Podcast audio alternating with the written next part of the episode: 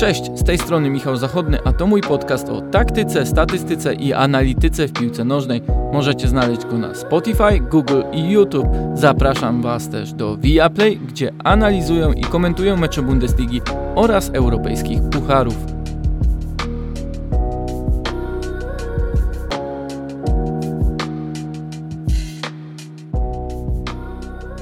Anglii mają powiedzenie o londyńskich autobusach. Czekasz długo na przyjazd tego konkretnego, a gdy już pojawi się po czasie jeden, to zaraz jest następny i następny i następny. Trochę tak jest teraz z moim podcastem, bo do ostatniego odcinka o meczu Manchesteru City z Realem nie słyszeliśmy się przez miesiąc, a teraz już jest kolejna część nadrabiając stracony czas, chciałem szerzej omawiać mecze, które obejrzałem i przy których pracowałem, zwłaszcza, że czasem w ogniu dyskusji w studiu Viaplay, analizy w trakcie i po spotkaniu nie mam okazji powiedzieć wszystkiego, co sobie przygotowałem o danej drużynie, co sobie wynotowałem o jej trenerze, o jej stylu gry, e, o konceptach, które towarzyszą. A gdy trafia się tak ciekawy mecz jak ten Feyenoordu z Olympique Marsylia, to tym bardziej wypada zabrać się za nagrywanie. Dlaczego jednak to było ciekawe starcie? Oczywiście 5 bramek, ale Feyenoord w tym sezonie Ligi Konferencji Europy strzelił 43 gole tylko w ostatnich 10 meczach, zdobywając przynajmniej 3 bramki w ostatnich 5.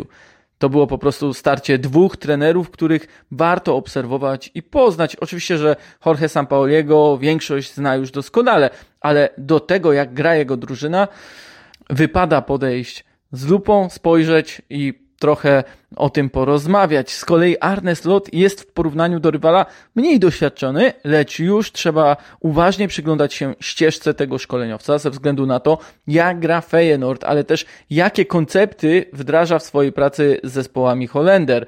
Zacznę właśnie od niego.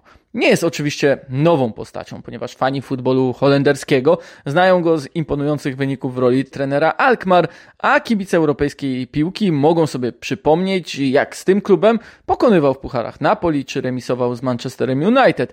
Mając już te osiągnięcia i imponując pracą w pierwszym sezonie Feyenoordzie, porównuje się go do Erika Tenhaga, wróżąc mu podobną karierę. Ja zacznę trochę od innej strony, ponieważ przygotowując się do tego meczu, spodobało mi się stwierdzenie Slota o tym, czym dla niego jest futbol ofensywny. Otóż stwierdził, że ofensywa sprowadza się do kwestii tego, co robisz, nie mając piłki. W sumie ma to bardzo szeroki sens, bo to oczywiste, że mając piłkę, każdy zespół stara się atakować, a więc w jakimś sensie jest e, ofensywny, jest nastawiony ofensywnie. Gra bardziej bezpośrednio, gra bardziej na kontrolę piłki, natomiast nie mając tej piłki, wyrażasz swoją intencje. Jeśli dalej robisz to, co na przykład robili wczoraj piłkarze Feyenoordu, grając jeden na jeden praktycznie na całym boisku w wysokim e, pressingu, no to od razu intencją jest odbiór, intencją jest atak, intencją jest pokazanie, że grasz ofensywnie, nawet nie mając posiadania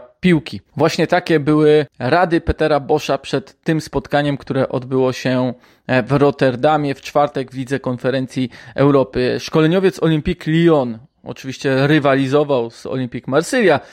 I właśnie Bosch e, opowiadał o sposobach i też rozczytywał to, co prezentuje e, Olympique Marsylia, mówiąc właśnie o wysokim pressingu jako sposobie na zaburzanie rozegrania piłki. Feyenoord jest jednak jedną z bardziej zaangażowanych, jeśli chodzi o odbiór piłki w wysokiej obronie drużyn e, w Eredivisie.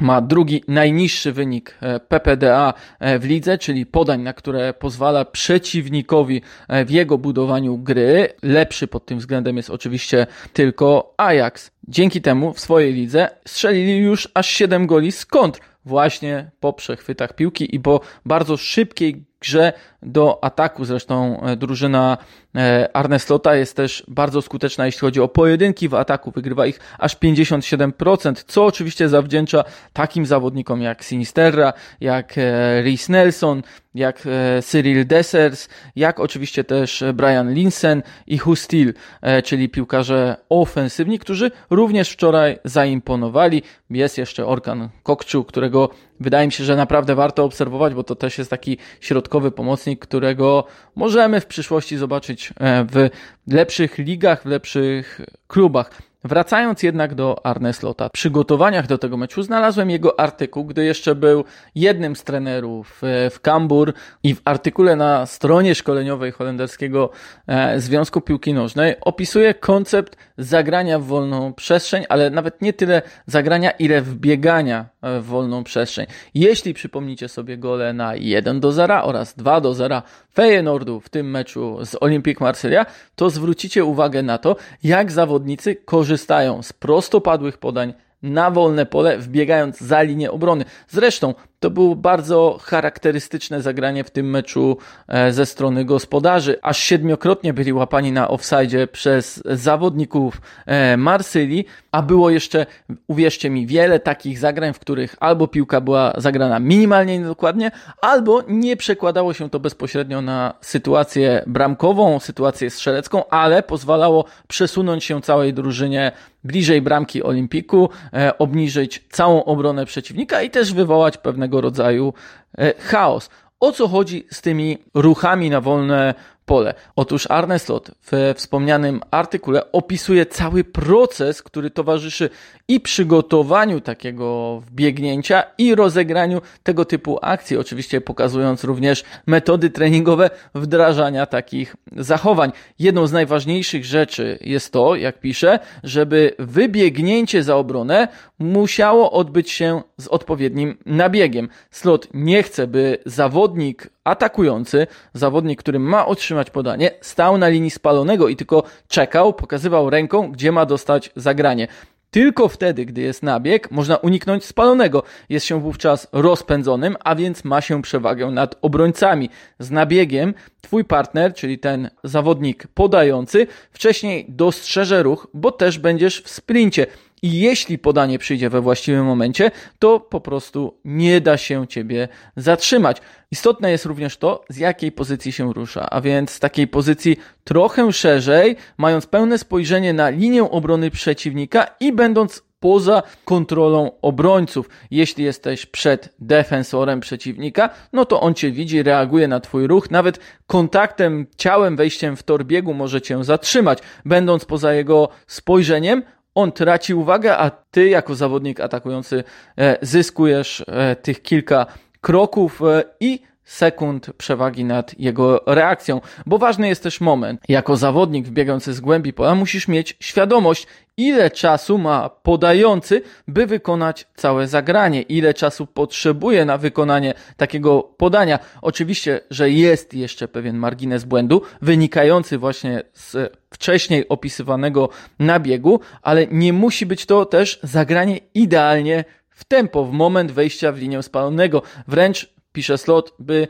zachować sobie taką rezerwę jednego, dwóch metrów, bo to daje też e, lepsze nabiegnięcie, lepszy taki timing e, zgrania. Wreszcie jest wiele sytuacji, w których można wykonać taki ruch. Jeśli piłka jest na lewym skrzydle, a odbierający podanie w półprzestrzeni, to musi być od razu możliwość w jego drużynie wbiegnięcia za linię obrony z drugiej strony.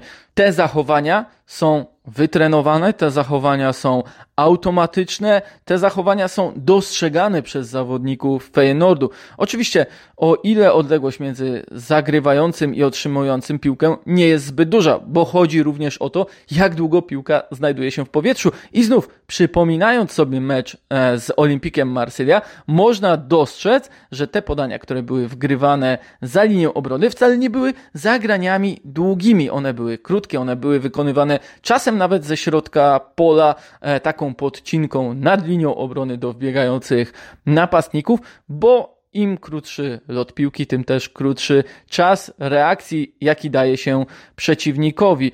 Nie chodzi też o wskazanie konkretnego zawodnika, który wykonuje ten ruch, bo czasem to może być skrzydłowy, a czasem nawet boczny obrońca. Mówimy więc tutaj ponownie o intencji e, gry ofensywnej, intencji atakowania, angażowania jak największej liczby osób.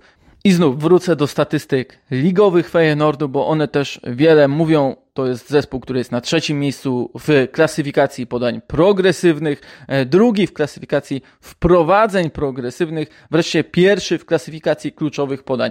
Widzę, w której jest Ajax Amsterdam, e, grający ultra ofensywnie w porównaniu nawet do drużyny Feyenoordu. Są to imponujące wyniki. Tym bardziej warto śledzić Arne Slota i jego drużynę, również oglądając rewanż, który zapowiada się fascynująco, a zapowiada się fascynująco, bo po drugiej stronie jest Jorge Sampaoli, a więc trener po którym tak na dobrą sprawę nigdy nie wiadomo czego się spodziewać. E, w holenderskiej prasie przed tym spotkaniem wyliczano aż 11 różnych e, systemów, w których e, miał ustawiać swoją drużynę już w tym sezonie Sam Paoli. Oczywiście, że czasem to się różni rolą jednego zawodnika, czasem rolą um, dwóch piłkarzy, czasem ustawieniem trzech obrońców, czasem ustawieniem czwórki obrońców, a czasem po prostu samymi rotacjami w trakcie spotkania. I właśnie tego będzie dotyczyła analiza gry Olimpiku w meczu z Feyenoordem, bo przegrywając 0 do 2, nie było tak, że oni wrócili do meczu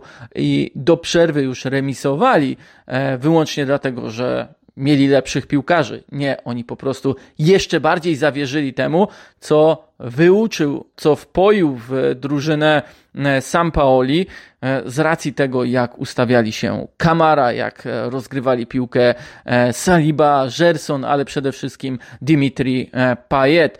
Wspomniany przeze mnie Peter Bosch, który analizował dla holenderskiej prasy E, zespół e, Sampaolego mówił, że właśnie od roli napastnika wiele zależy. E, tłumaczył, że Sampaoli prawdopodobnie wybierze Pajeta w roli fałszywej dziewiątki z tego względu, że Feyenoord ma bardziej statycznych środkowych obrońców, którzy nie będą wychodzili za fałszywą dziewiątką, nie będą śledzili go, nie będą zamykali mu możliwości odwrócenia się do prostopadłego podania, które mógł wykonywać bardzo często, bo też schodząc niżej do e, pomocy, tworzył przewagę 4 na 3 e, w środku pola. Co ciekawe, patrząc na to, jak zespół rozgrywał piłkę, w drugiej linii e, Marsylia bardzo się rozciągała. Gerson grał niemal jako lewy pomocnik, e, Kamara zajmował się ogromną połacią środka pola, natomiast Matteo Guendouzi